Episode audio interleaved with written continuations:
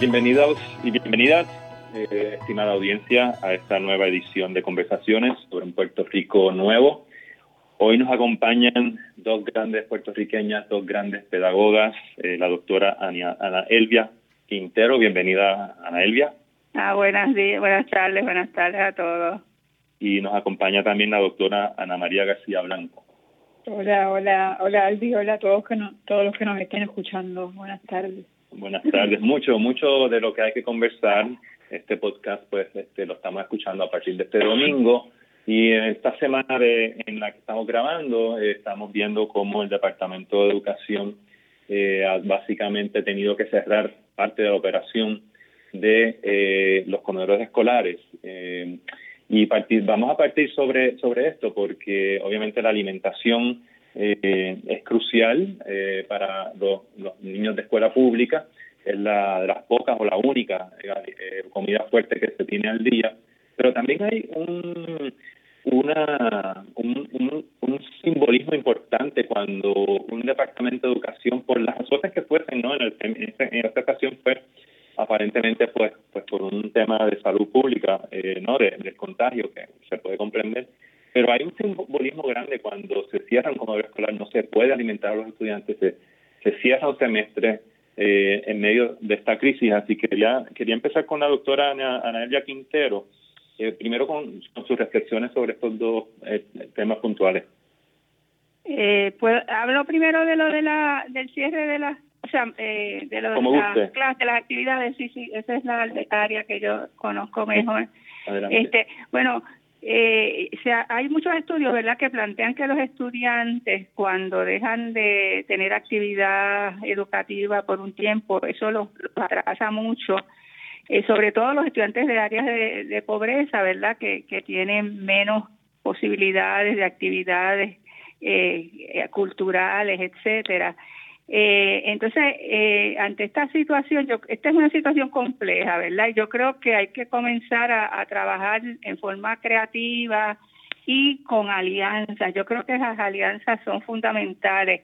Por ejemplo, ahora mismo hay muchísimas actividades que se están creando. La misma Ana, yo veo que todas las semanas ella le manda eh, a su gente unas actividades.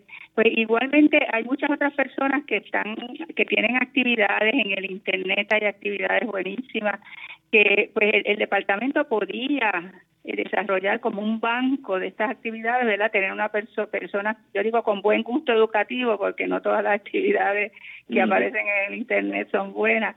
Eh, hay muchas personas en, en, el área cultural que están haciendo actividades de, este, de canciones, de, de novelas. Todo esto se podía utilizar, ¿verdad? Eh, ahora bien, hay, hay que ver que hay, hay muchos niños, inclusive en, en, en casas que tienen una computadora, pero tienen una computadora, la mamá puede uh -huh. ser que esté trabajando o el papá y, y o hay tres nenes, uh -huh. o sea que, que las facilidades electrónicas no son iguales en todas las casas, ¿verdad?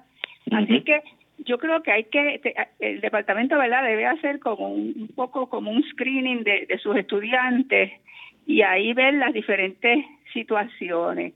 Entonces, hay estudiantes que no tienen ninguna este, posibilidad de, de conectarse. Entonces, aquí es que yo digo que es bien importante el, el, apoyo, el trabajar con el tercer sector, ¿verdad? El tercer sector, ¿verdad? Conoce bien las comunidades, conoce las necesidades de, lo, de los diferentes residentes y ellos podrían eh, identificar niños que tienen mucho, ¿verdad? No tienen ningún tipo de apoyo, que podrían entonces a través de la de las grupos comunitarios dárselo. Por ejemplo, ahora en el verano, yo pienso que el verano hay que aprovecharlo, ¿verdad? Este, por ejemplo, se podrían abrir algunas escuelas con poquitos nenes, eh, ¿verdad? Con dos o tres nenes en cada salón, algo así, con niños que lo necesiten, porque los que pueden trabajar desde su casa, pues sigan desde su casa. Pero también los que están en la casa, darles actividades interesantes que ellos pues, este, puedan, ¿verdad? Seguir desarrollándose Así que yo creo que hay que aquí hay que usar mucho el ingenio, ¿verdad? No podemos como que tener una receta y punto, sino que hay que como que ver todas las alternativas y trabajar diferentes escenarios, ¿verdad? Para eh, para poder atender las diferentes necesidades. Y en ese sentido, pues tenemos también que, que el Instituto de la Nueva Escuela, ¿no, doctora García Blanco? Pues, cuéntenos un poquito lo que lo que hemos estado haciendo durante esta emergencia para poder complementar ¿no? este, lo que está sucediendo en el Departamento de Educación. Sí, fíjate, Albi, yo creo que, que esta, esta situación eh, que estamos viviendo, cuando nos podamos sentar a reflexionar y aprender de la misma, vamos a ver una serie de elementos que debimos haber tenido en orden, que debemos tener en orden para que un sistema educativo nunca colapse, o sea, nunca cierre, nunca, la escuela nunca debe cerrar, sobre todo en un año sobre todo en una temporada donde llevamos tres años en que nuestros estudiantes de escuela pública han recibido mucho menos escuela que los estudiantes de escuela privada. Y, y de entrada ya eso agudiza, profundiza en una desigualdad creciente que hay en Puerto Rico, que tenemos que atacar porque si no, o sea, el sistema público, la tarea de la escuela pública es, es la igualdad es que, es que eh, como fue en los tiempos de nuestros abuelos, de nuestro, de nosotros cuando fuimos a la escuela. Eh, ¿Qué hemos hecho, eh, eh, eh, Albi? Yo creo que a nosotros nos ayuda que nosotros tenemos un proyecto educativo definido, con una pedagogía definida que nos lleva a una metodología y unos principios. Entonces viene el huracán y reposamos en ese proyecto que tiene dos componentes, no solamente el modelo educativo, sino un modelo educativo que, que, que, depende de una red de comunidad organizada. O sea, tal vez uno de los, una de las cosas que yo celebro cuando pasan estas cosas terribles es que al otro día que pasa el huracán o que pasa el terremoto, hay una red de, hay una red activa, hay una red de ciudadanos que ha tomado control, que ha tomado en sus manos el proyecto educativo de sus hijos, de sus estudiantes, de su comunidad y está activada. Eh, y entonces trabajamos el mismo modelo educativo, la misma pedagogía basada en los mismos principios, pero con la nueva realidad. Por ejemplo, cuando ocurre lo de los terremotos, que no podíamos entrar físicamente a los edificios, nacieron alternativas de la misma comunidad de asistentes de maestros y maestras, eh, nacieron muchas alternativas en términos de espacios comunitarios, dar, este, usamos los parques, usamos villas de pescadores, usamos espacios que en ese momento le daban seguridad a las familias eh, porque no eran edificios que aún no habían sido evaluados. Entonces se desarrolló la, biblioteca comunitaria, las cajas solidarias. ¿Qué, ¿Qué, es eso? Es eso es una escuela eh, en acción. Fuera de ese edificio donde hay guías, donde hay niños y hay material, hay una escuela.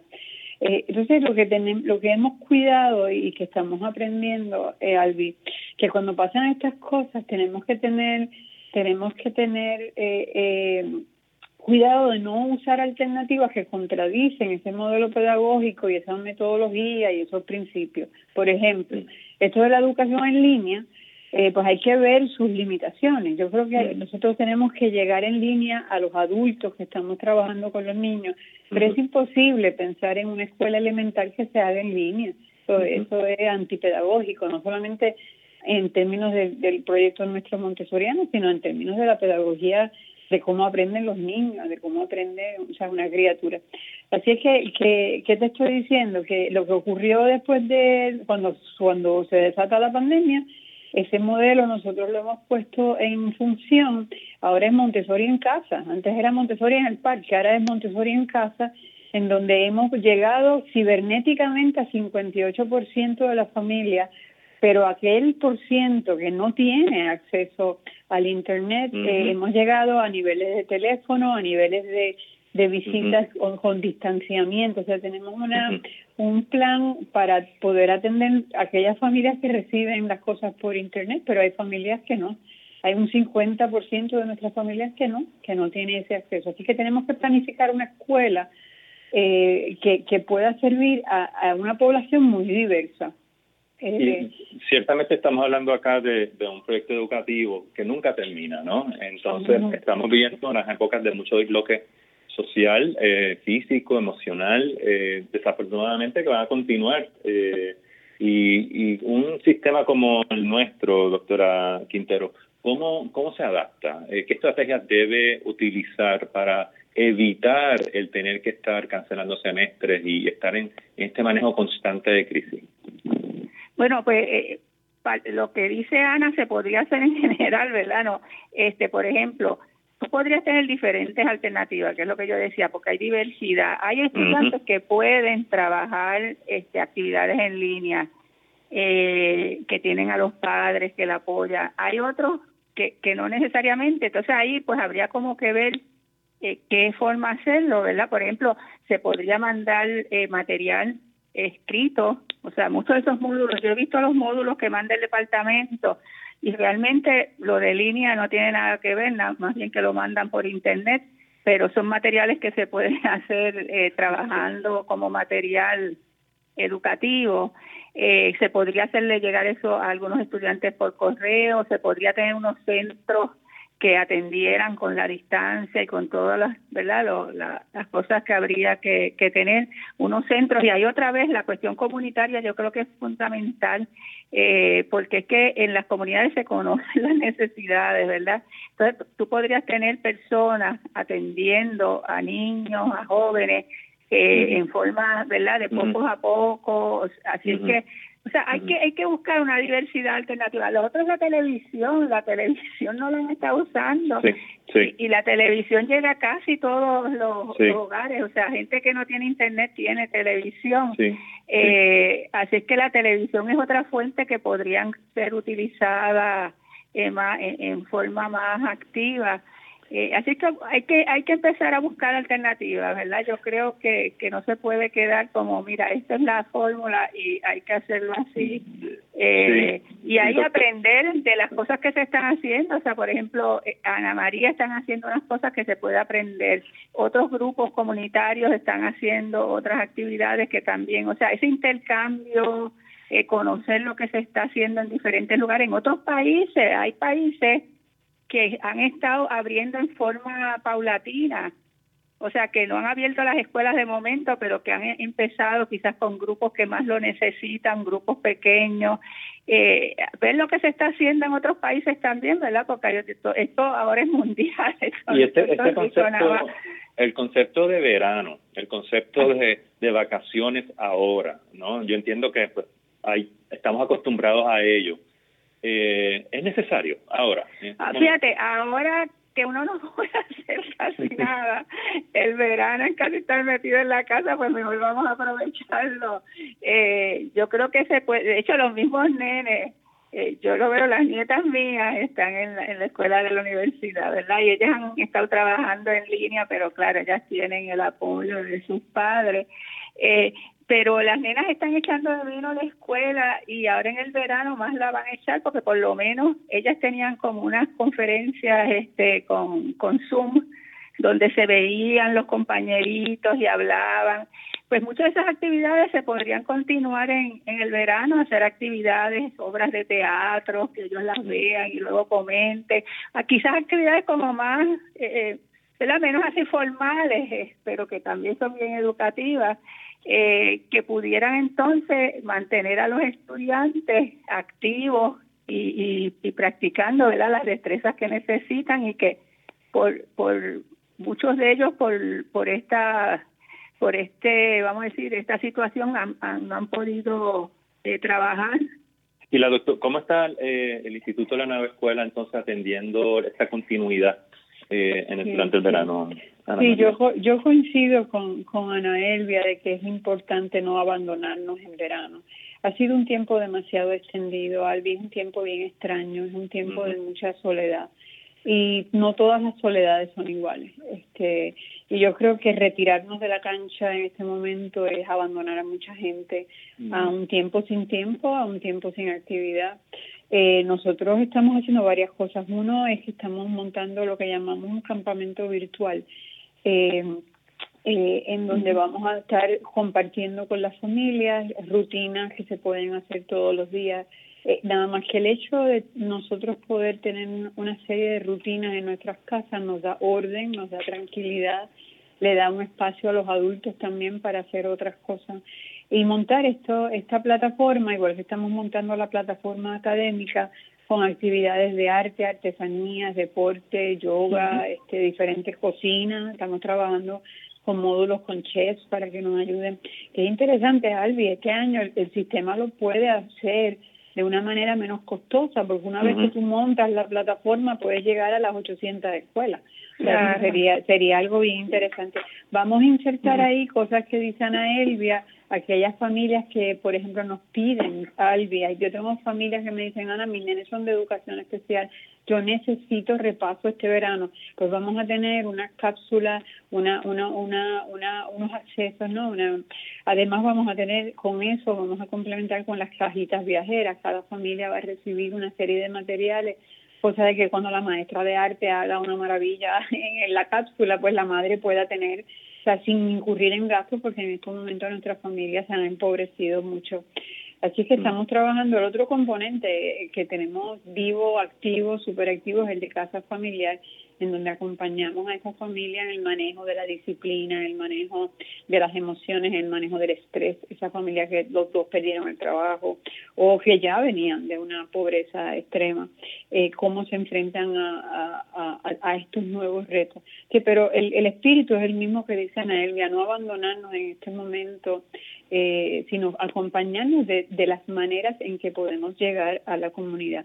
Y lo otro, Albi, este verano es crucial para nosotros construir la escuela del próximo semestre, porque como dice Ana, en otros países estamos viendo que los regresos no han sido tan exitosos, así que hay que planificar para una escuela de seis días donde los niños vayan de cinco en cinco, donde los adultos vayan, o sea, eh, tenemos, aquí lo que está en juego es la vida, y entonces tenemos que diseñar una escuela que primero proteja la vida, este, que en sí misma es una lección impresionista. O sea, estos niños van a subir como subieron nuestros abuelos, eh, bien fuerte. Nuestros abuelos tuvieron que bregar con los peores huracanes, las peores epidemias, los peores y nuestros estos niños van a subir es una generación bien fuerte la que se va se está cuajando.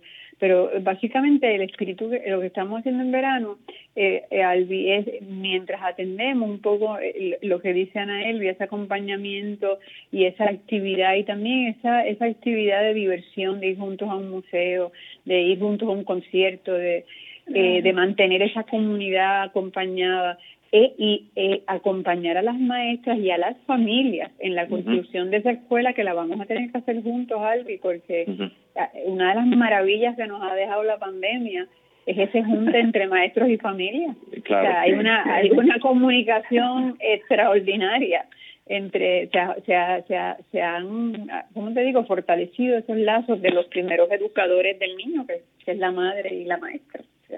y esto no puedo evitar yo pensar eh, aunque yo no estuve vivo, pero eh, uno lo, lo, ha estudiado, ¿no? Ese gran eh, proyecto de alfabetización de los años 30 en que el Departamento de Instrucción Pública recién empezaba eh, y se iba por los campos en escuelas rodantes, se usaba este tocadisco, usaba grabadora, se usaba la televisión. Eh, estamos un poco acudiendo a, ese, a ese momento en donde el departamento tiene que llegar a los estudiantes y no al revés.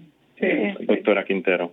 Sí, sí, sí, no, estoy totalmente de acuerdo y, y, empezar a pensar diferente. Lo, lo que dice Ana es cierto, o sea, hay que empezar a pensar ya para agosto porque lo más probable es que en agosto todavía no podamos abrir las escuelas completamente, pero quizás se pueda hacer eh, eh, eso que ella estaba diciendo, ¿verdad? Quizás de cinco en cinco los niños este o de diez en diez lo que sea verdad habría que eso cada vez ver cada situación eh, pero buscar otras otras alternativas verdad de eh, empezar a pensar diferente no pensar que es abrir o cerrar o sea eh, pensar en, cosas inter, intermedias verdad y, y doctora Quintero perdón Ana María eh, eh, ¿qué información ha tenido, si alguna, desde el dentro del Departamento de Educación para este verano? ¿Qué se está pensando desde dentro del departamento? ¿Alguna noticia? Eh, fíjate, Albi, yo no tengo mucha, no tengo, no tenemos mucha información. La información mm. del departamento a mí me llega a través de los directores, los maestros, pero mm. no, no, eh, yo creo que eh, la información que está saliendo ahora es cómo se va a cerrar el semestre, cómo se van a cuadrar las notas, ese tipo de cosas. No hay, yo todavía no he oído cuál es el plan del departamento para este verano.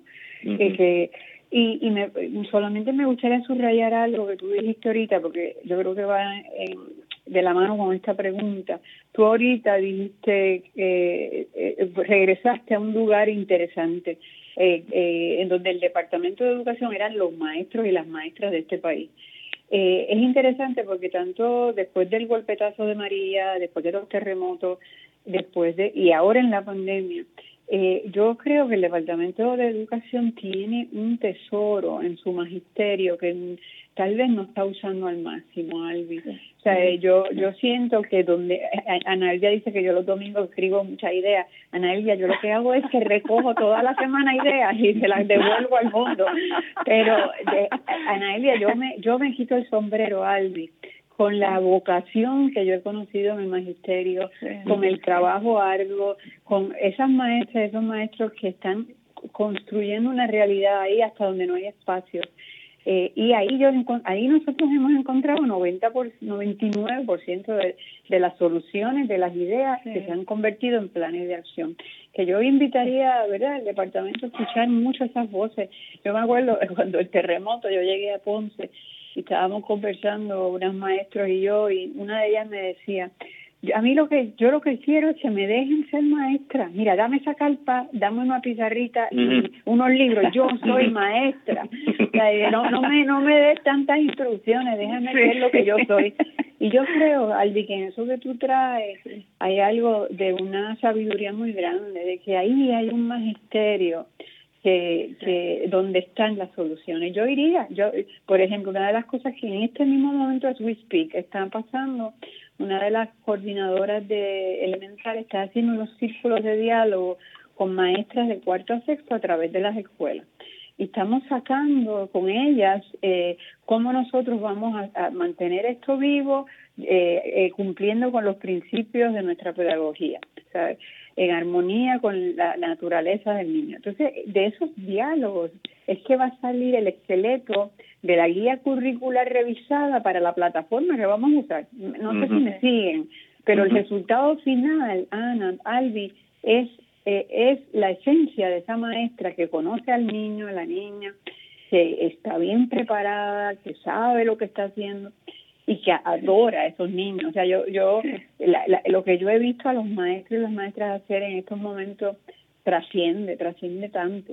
Y que yo creo que me parece que hay, una, una, una, pues, una burocracia que se ha instalado en el departamento, un centralismo eh, que también pues se presta para eh, eh, presiones políticas que todos conocemos y, y el departamento aparentemente es una es una estructura inamovible que no se que, que no se adapta a los nuevos tiempos Ana Elia, usted ha sido una, pues, una observadora y un participante con muchos años de, este, esta condición. Eh, de esta condición. Ana sabe eh, cómo la pasé yo en el departamento. Este, eh, bueno, mira, eh, yo creo que, que el departamento hay que hay que este desmontarlo, ¿verdad? Este eh, hay que haber algo central, ¿verdad? Pero yo creo, fíjate, yo creo que esto mismo que está pasando hoy, que las comunidades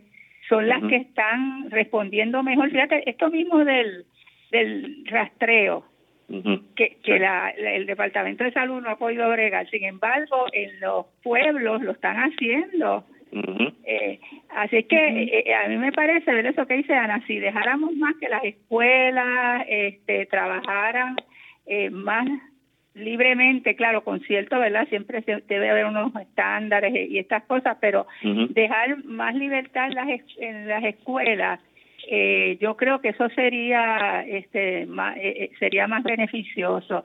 De hecho, fíjate, en, estos días yo estaba leyendo un, un libro que hizo una persona de, de las pruebas PISA, que analizaron los resultados y entonces viendo los países estos que, ¿verdad? que mejor salen, y una de las cosas que, que tienen casi todo es que ellos tienen una, uno, eh, tienen bien claro las metas, ¿verdad? Las metas están bien claras.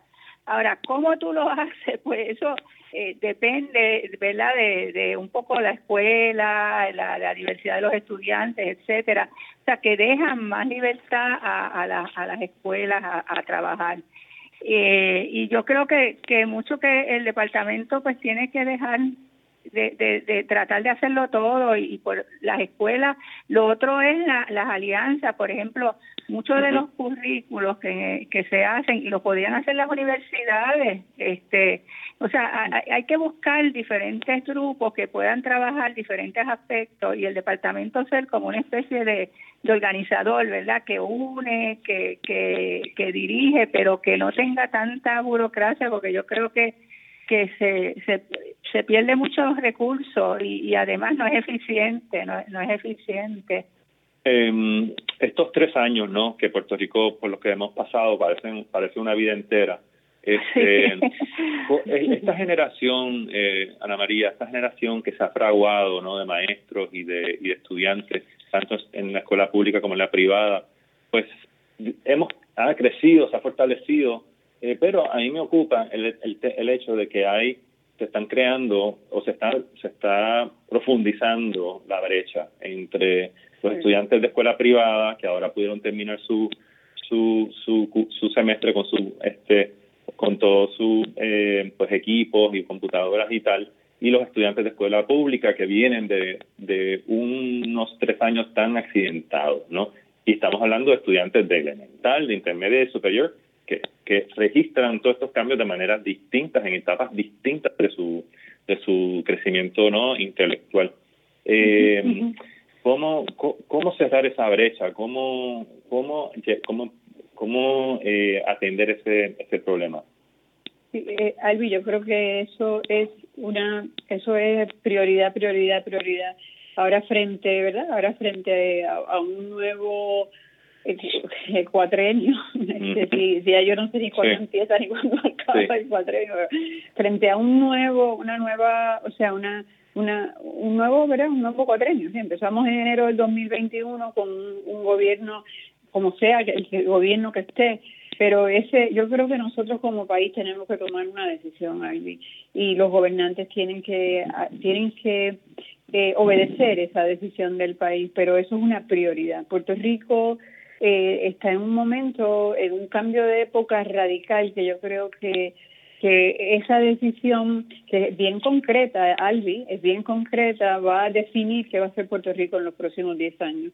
eh, aquí eh, yo no creo que se puede hablar de economía si no se habla de una escuela pública robusta, y una, una escuela pública para todos. No es cuestión de coger cuatro escuelas y hacer estas magna escuelas y, que después no funcionan, o sea, porque no se trabajó la pedagogía, se trabajó el edificio.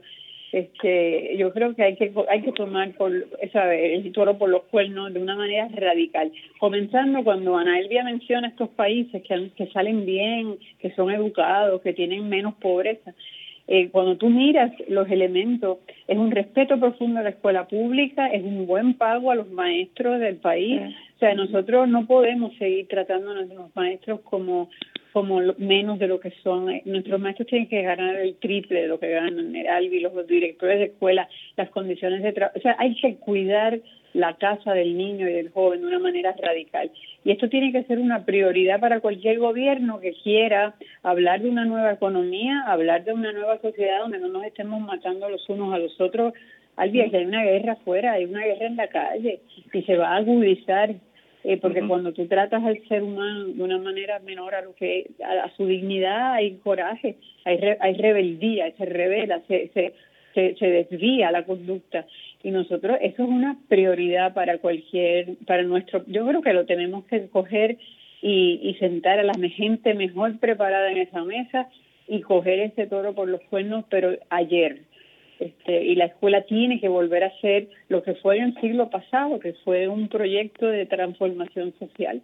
Es lo que estamos enfrentando hoy en día definitivamente eh, doctora Quintero, unas reflexiones finales, estamos llegando al final del programa sobre lo que le gustaría a usted ver del Departamento de Educación o lo que usted anticipa que el Departamento de Educación va a estar realizando en los próximos meses.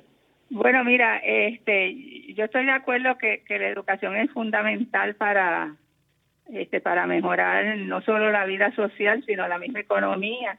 Y eso se este, está también probado, ¿verdad? Que eh, para tú mejorar la economía tienes que tener una educación sólida. Eh, y la parte social, por supuesto. Eh, entonces, a mí me parece, ¿verdad? Y, hace tiempo, ¿verdad?, que estoy planteando que aquí es fundamental trabajar un modelo diferente en las áreas de pobreza. Eh, hay que hay que trabajar en forma diferente, en forma más eh, coordinada y uso mucho las escuelas alternativas, ¿verdad? Porque las escuelas alternativas están trabajando con desertores y la mayor parte de ellas tienen eh, buenos resultados, ¿verdad? Casi todos los estudiantes terminan y es porque trabajan con el muchacho en una forma integrada, o sea, no bregan solo con lo académico, sino bregan con lo social, eh, bregan con las emociones.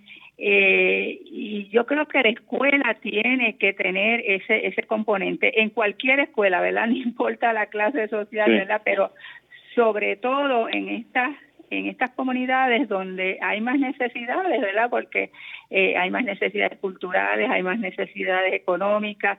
Eh, así es que hay que hacer un modelo como más integrado, eh, con, con diferentes aspectos que integre la parte social, emocional, lo mismo económico, o sea, desarrollar este, la habilidad del empresarismo. Eh, así que eh, estoy de acuerdo que hay que un nuevo modelo, hay que trabajar un nuevo modelo de escuela eh, para todas, pero en particular para las áreas eh, de pobreza urbana. muchísimas gracias, muchísimas gracias, doctora Ana pues María Ana María García Blanco. si unimos estos, estos, esfuerzos, a ver si hacemos algo diferente. Lo vamos, sí, esa, es la, esa es la intención. Eh, Gracias por compartir sus reflexiones, este, sus este, alternativas, sus sugerencias. Eh, quédense en sintonía, por favor, este, estimada audiencia, para las siguientes ediciones de conversaciones donde estamos delineando la ruta para un nuevo Puerto Rico. Eh, de nuevo, muchísimas gracias a ambas por haber estado acá. Gracias, gracias, a ti, Luis Alberto, y, muchos saludos. Igualmente, a todas Gracias, buenas